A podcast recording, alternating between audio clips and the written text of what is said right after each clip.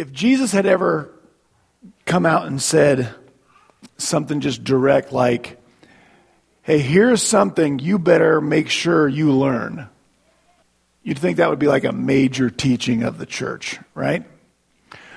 Or if Jesus ever, ever said, here's some people who have rejected me, and the reason they rejected me is because they didn't learn this. If Jesus had ever been that direct, you'd think like we would have this memorized, we'd teach it in Sunday school. It would be a, just a, a, a major teaching of our church. Well, Jesus did exactly that. Sometimes I never cease to be amazed. I never stop being amazed by this book and what's in here. I was struck. I was studying for last week's sermon. And the story of, of Jesus calling Matthew and the Pharisees come and say, Why does Jesus eat with tax collectors and sinners? And as a part of that answer, in verse 13, Jesus says to some Pharisees, Go and learn what this means. I want mercy and not sacrifice. I desire mercy more than I desire sacrifice. Now, I assume that Jesus doesn't want only Pharisees to learn that. That's probably for us too, wouldn't you suppose? Then, a few chapters later, in, in chapter 12, speaking to these same people when after they have obviously rejected Jesus check out what jesus says he brings this same quote it's a quote from the prophet hosea and in chapter 12 jesus says if you had known what this means i want mercy and not sacrifice you would not have condemned the innocent and he's the innocent so, so here's what we have in chapter 9, Jesus tells some people, You have better learn what I mean when I say, I desire mercy more than I desire sacrifice. And they don't learn it. And then in chapter 12, he tells them, You know why you've rejected me? Because you didn't do what I told you to. You didn't go and learn what this means. I desire mercy and not sacrifice. I was struck by that. And I thought, man, maybe we should take a whole week and go and learn what this means. If it's this big of a deal, maybe we better go and learn what this means. I want to set the, the context for, for how, for when Jesus gave that chapter 9 challenge to us to go and learn what this means. So we're going to read the whole thing. If you've got a Bible, you can open to Matthew chapter 9. We're going to read, it's the same passage we studied last week, but really one part of one verse is all we're studying today. Um, it's at the top. Let's read Matthew chapter 9, verses 9 through 13. They read this way. As Jesus went on from there, he saw a man called Matthew sitting in the tax collector's booth. And Jesus said to Matthew, Follow me. And Matthew got up and followed him. Then it happened that as Jesus was reclining at the table in the house, in Matthew's house, Behold, many tax collectors and sinners came and were dining with Jesus and his disciples. When the Pharisees saw this, they said to his disciples, Why is your teacher eating with the tax collectors and sinners? When Jesus heard this, he said, It is not those who are healthy who need a physician, but those who are sick. But go and learn what this means. I desire compassion and not sacrifice, or mercy and not sacrifice. For I did not come to call the righteous, but sinners. The, uh, the overall story, I don't want to reteach last week's sermon, but Jesus uh, was on the outside of Capernaum and he saw a tax collector named Matthew sitting in his booth. Tax collectors were among the most hated members of society in, in first century Israel. And the fact that Jesus would, without, you know, Matthew didn't apply for the job or anything, Matthew, Jesus just invites a tax collector to become a full time follower. That would have been nothing short of scandalous in that day.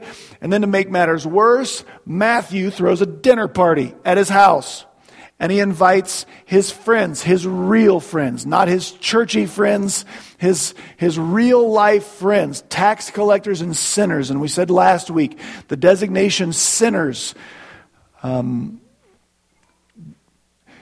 denotes a, a, a, portion of society that the, these are the most vile and violent and disreputable members of Galilean society. These are sinful people by anybody's recollection. The tax collectors and sinners, the TCNS club. And the Pharisees can't get this, can't get their mind around this. Jesus claims on one hand to be from God. Jesus claims to be God, in fact. But at the same time, he can recline at table with, he can give a clear signal of acceptance and fellowship with really sinful people. They can't wrap their head around that. They know God has to be separate from sin. But here's Jesus claiming to be from God, but to be with sinners. They can't get their, their minds around that. And, and in Jesus' answer, I explained a lot of Jesus' answer. They say, why does Jesus do this? How can he eat with tax collectors and sinners? Jesus comes out himself and he talks to these Pharisees and he says, here's why I'm eating with these guys. It's not the healthy who need a doctor, but the sick. And I did not come to call the righteous, but sinners. And last week, I said, here's what Jesus, here's what the Pharisees thought Jesus was saying. You guys don't need the sin doctor.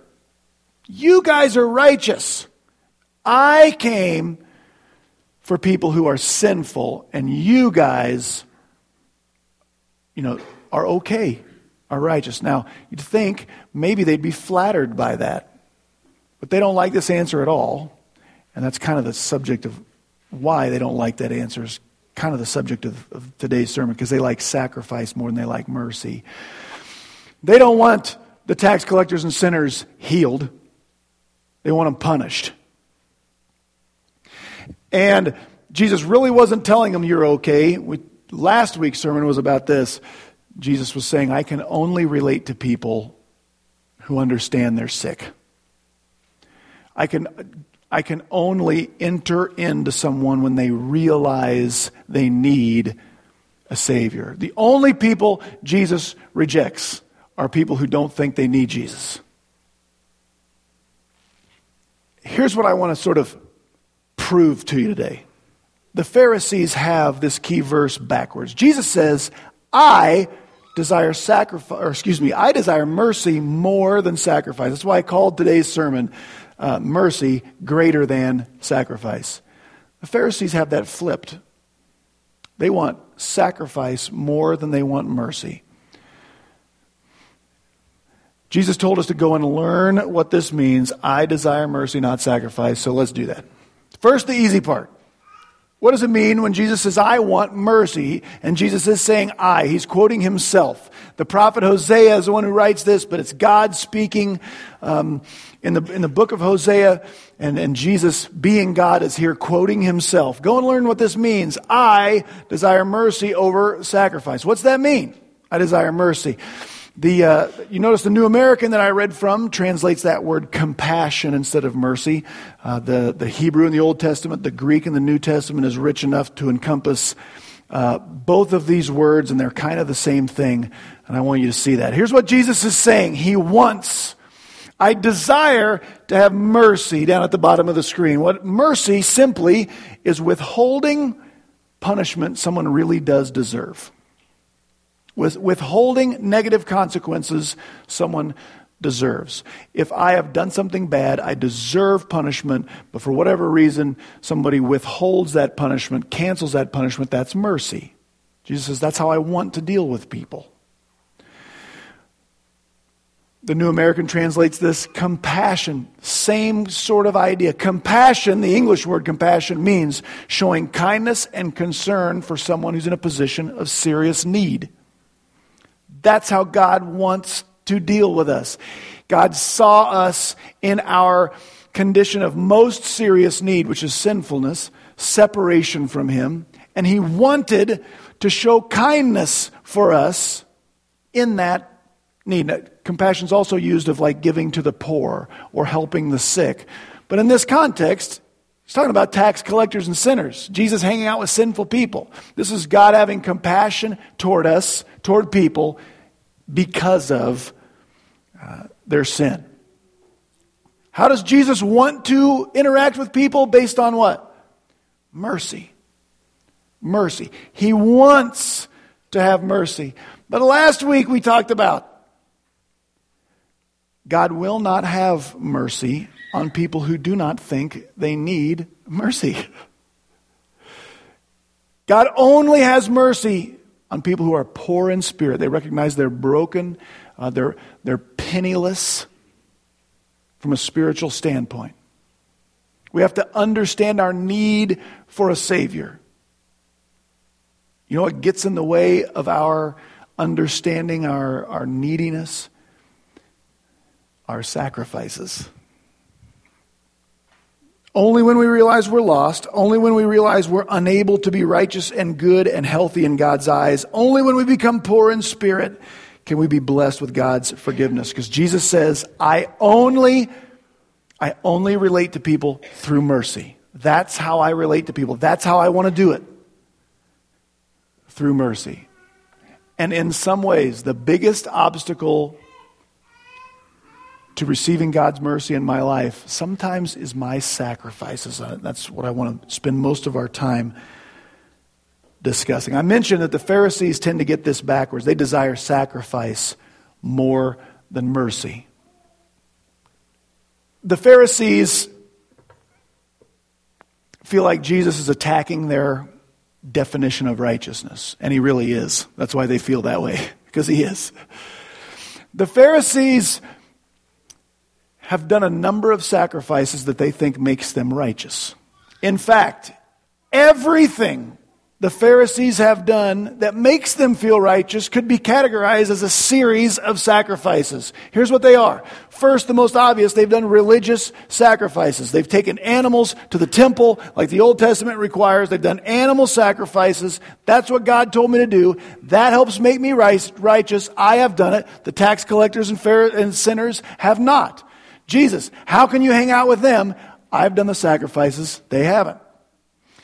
They've done financial sacrifices. They give tithes and offerings like the Old Testament says they're supposed to. We're going to learn later in this book, they tithe everything. They open up their spice cupboards and they tithe like their paprika or whatever they had back then. I don't even know, right? But they tithe their spices. See, I've been sacrificial financially. The tax collectors are greedy financially. I've sacrificed, they haven't. How come you can hang out with them, Jesus, and not us? You said you came for them, not us. We've sacrificed our time.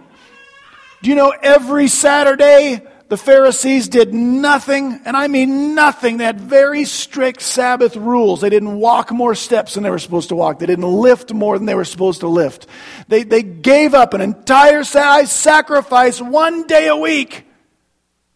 The tax collectors and sinners do not. How come you can hang out with them and you don't ha- want to hang out with us? I've sacrificed in my lifestyle, the Pharisees would say. I don't go out making myself rich like the tax collectors. I don't go out carousing and partying and doing all that stuff like the tax collectors and sinners. We, make, we sacrifice that stuff. That's what makes us righteous. And then here comes Jesus. Someone who sure seems like he's from God with all the power that he has. And he comes along and, and, and he calls a, a serving tax collector as a disciple. And then he attends a party thrown by this tax collector, and the most vile and violent and terrible people in society come. And Jesus goes in and befriends these people. That's what he does. Becomes their, their friend. And it's terribly offensive to the Pharisees. You know why? Because those tax collectors and sinners are getting relationship without sacrifice. The tax collectors and sinners get relationship with Jesus without sacrifice, and it's driving the Pharisees crazy. They, they desire sacrifice, but more than that, they demand sacrifice before relationship can happen. Here's what they want they want Jesus to march into that party and start telling them what they have to do before God can be okay with them and relate to them. And it's going to be a list of sacrifices. You got to go to the temple and kill this and put your hand on that and confess that. You better start tithing this. You better give up that. You cut out that. Stop doing those things. You start doing these things. I better see some sacrifice and you better make it stick. It better be consistent. Then we can hang out. They want to see contrition. They want to see penance before there can be relationship. And they think Jesus, Jesus should feel the same way. Now, that sort of system of sacrificing becomes a barrier to mercy. Why? Because to sacrifice is to earn. To sacrifice is to earn, it's to deserve. The Pharisees think they deserve to be the pe- kind of people the chosen one of God would come hang out with. We're the ones that deserve this. Why? Look at all these sacrifices. Look at what I've done that should put me at the top of the list of people God should want to hang out with. Here's the problem, though. If that's what makes me acceptable to God, if I do things well enough, if I sacrifice enough sacrifices, how much mercy do, then I, do I then need? Sacrifices remove my need for mercy. Sacri- what I, I sacrificed all the sinful things I used to do. I sacrificed my time. I do all these sacrifices. I do all the religious stuff. Now I no longer, I don't need mercies for people who deserve punishment. If I do everything well enough, I don't need punishment anymore. That's why Jesus told these guys go and learn what this means. I want to relate to people. In fact, I will only relate to people through mercy. I can, I can only relate to people who understand that if I'm not merciful, I can't hang out with them. If you're going to depend upon your sacrifices and your record of goodness to make you acceptable to me, we can't hang out.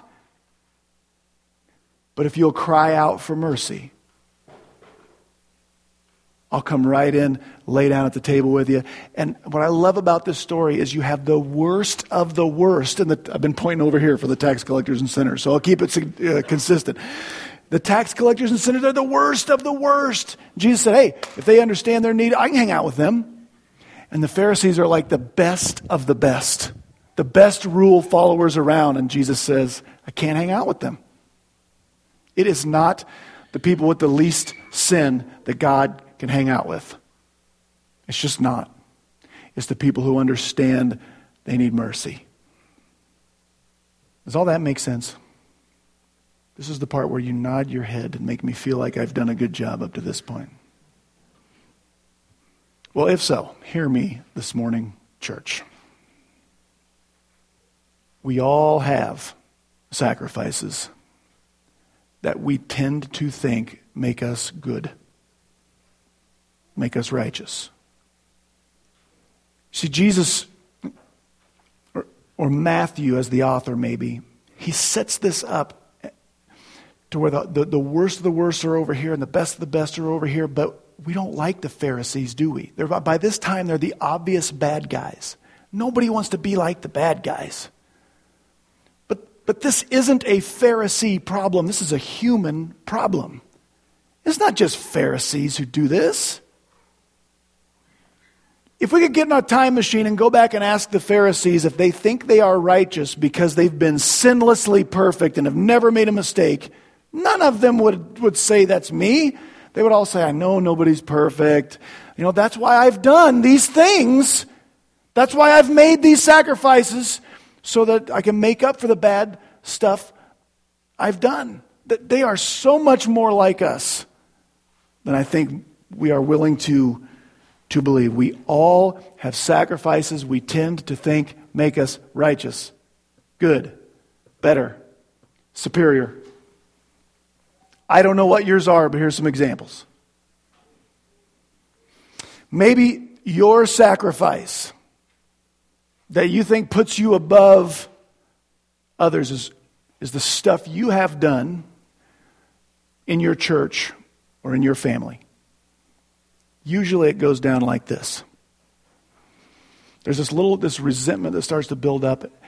You start to say, How come I'm the only one who how come nobody else around here ever? How come nobody notices that I've done this and this and this and this and this? And then maybe someone else who hasn't sacrificed what you've sacrificed in time and effort gets noticed, gets appreciated, gets whatever. And that, man, that you just really resent that. If that sounds familiar, hold on to it for a second.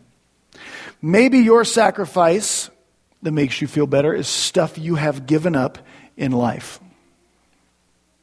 Have you ever thought this? I, I didn't go out partying and drinking and carousing like some people. I didn't, I didn't run with the in crowd and get to have all the friends and be popular like some people. Or maybe I've given all that up, unlike some people. And then you hear somebody like some people have the audacity to talk like they have a relationship with Jesus. Or maybe they do something in church. And you go, oh, how can somebody like that get to talk like they think they're a Christian? Or maybe your sacrifice is more like this.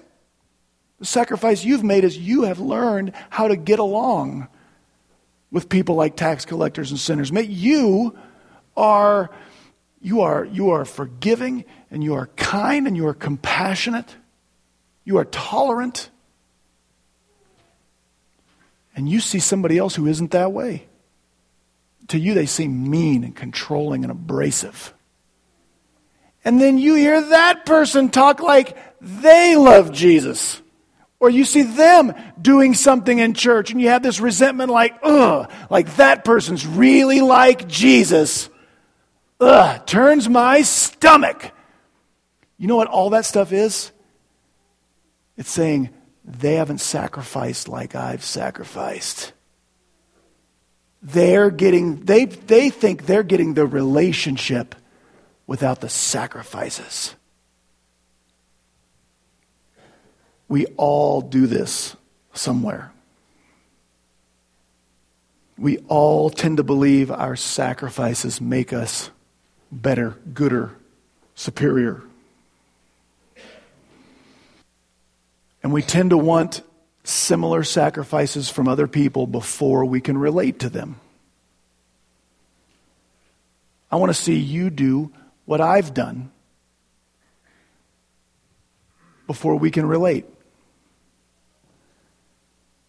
You got to give that up. You got to confess this to me. You got to change that. You got to start doing that. You got to stop doing those things.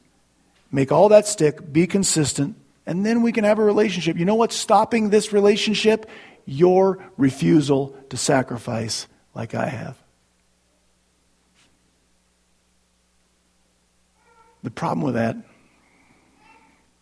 is Jesus never demonstrated that that's the way he works. Over and over and over in the Gospels, Jesus does what he did with Matthew and his friends. He, he does relationship first and behavioral change out of relationship and through relationship. Please don't hear me wrong. There's got to be behavioral changes sometimes. When Luke tells us this story, Luke adds one little word Matthew leaves it out. Luke says that Jesus called sinners to repentance. So repentance is, is real stuff. It's needed. But mercy is first. Behavioral change is never the prerequisite for relationship. It's never blackmail for relationship. Jesus would enter into relationship and changes come throughout that. Like uh, there's a guy named Zacchaeus. He was a wee little man, and a wee little man was he. Remember that one? He was a tax collector too. People hated his guts too. He was lonely. Nobody liked him. Jesus is just passing through Jericho. And he looks up in a tree because Zacchaeus is hiding up there because he doesn't want anybody to see him because he's sick of how people look at him. And Jesus says, Hey, Zacchaeus, what are you doing up in that tree? I'm supposed to be, out of all these people in Jericho, I'm supposed to be with you in your house. I pick you to befriend. Same exact result as what happens here. Everybody's like, He's getting the relationship without the sacrifice. Yeah. It's the way Jesus works. You know why? Jesus is the sacrifice. He is the sacrifice that establishes relationship. So as Zacchaeus, they go in, they become friends. Zacchaeus' behavior begins to change. We do woman at the well. We could do passage after passage after passage. Man, you think about this. Why do we have certain kinds of people that we, we just cannot relate to? Like in our branch of, the Christ, of Christianity, how have divorced people been treated? How about single moms? About people who struggle with sexual sins that, that differently than the way you struggle with sexual sins. Man, we have, we have outcasts because we tend to demand sacrifice before we will give relationship. How do we how do we address that? How do we begin to fix that? Tendency that's in us. Our tendency is to want sacrifice more than mercy. See, mercy requires that I'm just merciful toward you. I see the sin, I see the problem, I see who you really are, but I'm willing to relate, to dive in, to be with you. That, that's, a, that's a relationship based on mercy. We, we tend to demand sacrifice first because I want you to make it safe for me to be with you. I mean, what's everybody going to say if I hang out with somebody like you? What might people think of me if I begin a relationship with you? So we, we want it to be safe for me. How do we begin to have mercy based relationships rather than sacrifice based relationships? First, and we've got to stop doing comparative righteousness. Um, we have to, re- there is one sacrifice, one sacrifice that makes people righteous, and it is nothing you or I have done. Jesus Christ slain on a cross. When I place my faith in that, he gives me his righteousness, his record of sin, which so far eclipses mine that it, it doesn't do any good for me to keep score as far as our, our behaviors and who is more righteous or, or, or less righteous. It's damaging. Um, we all have a tendency to see the, the kind of sins I sin as JV sins, and the kind of sins other people sins as, as varsity sins. And the reason I can't relate to you is because you have the bad ones, and mine are just, I mean, there's, don't get me wrong, I know I'm not perfect. But look at what I've done. Look at how I've grown. Look at what I've improved. Sacrifice, sacrifice, sacrifice. Um, You know what an abomination is? You ever hear that word? That's an old school King James word we need to bring back, mainly because it's fun to say. Abomination. It's like hatred on steroids. And there are certain things in the Bible that God calls an abomination. And it's a pretty bad list of stuff. You know what else is on that list? Pride is an abomination to the Lord. Which means where I've been selfish, self focused, want myself to be raised above others, I've been and continue to be abominable in my behavior to the Lord. It doesn't get any worse than abomination. Um, envy, strife, quarreling, misuse of God's resources, lust, hatred, worry, hurtful words, pining for acceptance from people above God. If you've got any of that stuff rolling around in your heart, you've got an endless need for mercy. An endless need for mercy. Now, this is true. You may have fewer sins than someone else you know. It has to be true. Right? We don't have equal numbers of sins. That's impossible. The question is if you have fewer sins than someone else, does that make you more righteous in any like statistically significant way? The answer to that is no. What comparative righteousness does is it compares minutia and ignores. Here's, here's my favorite illustration of this.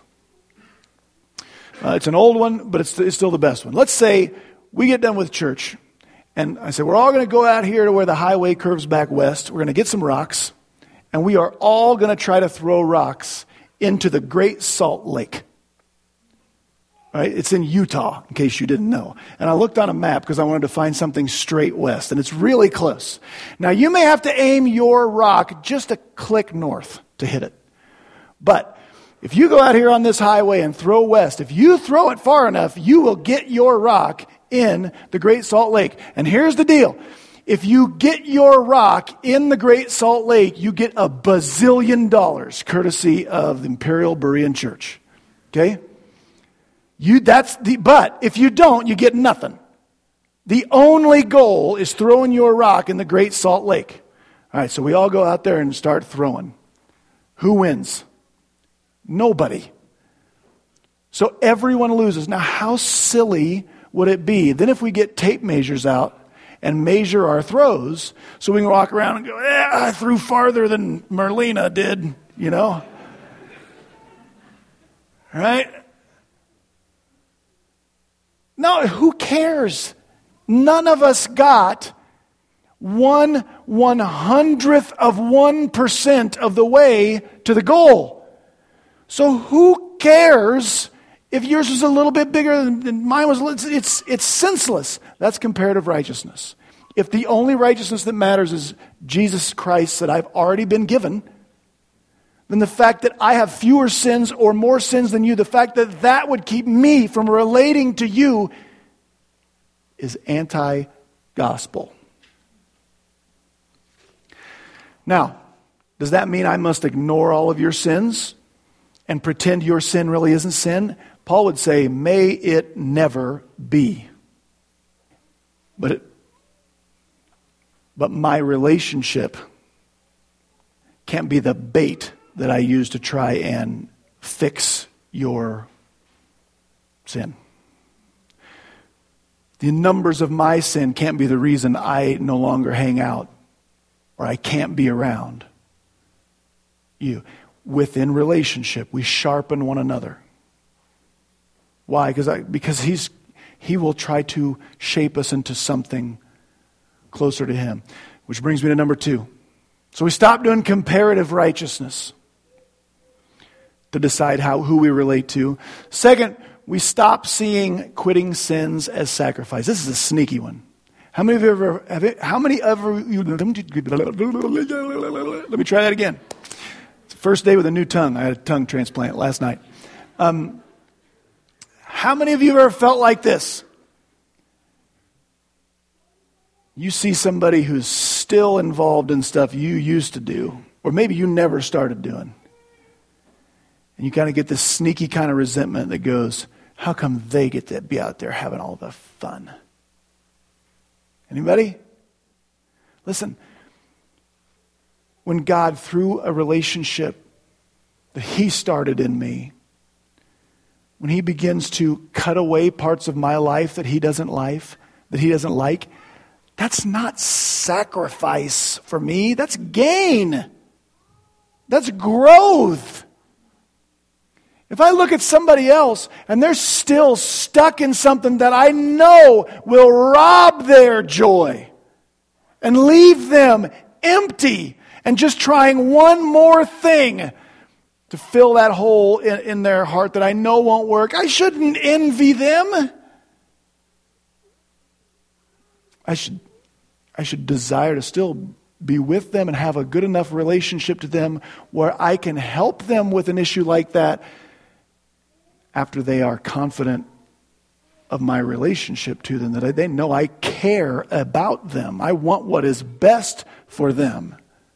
And they may reject that later also. That's the goal. Second, my service. I can't see all the things I do around here as my righteousness sacrifices.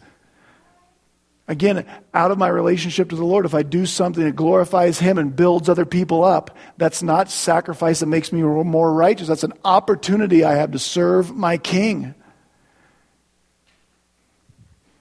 And then I just have to see, I call it gospel relationships, but all of them are.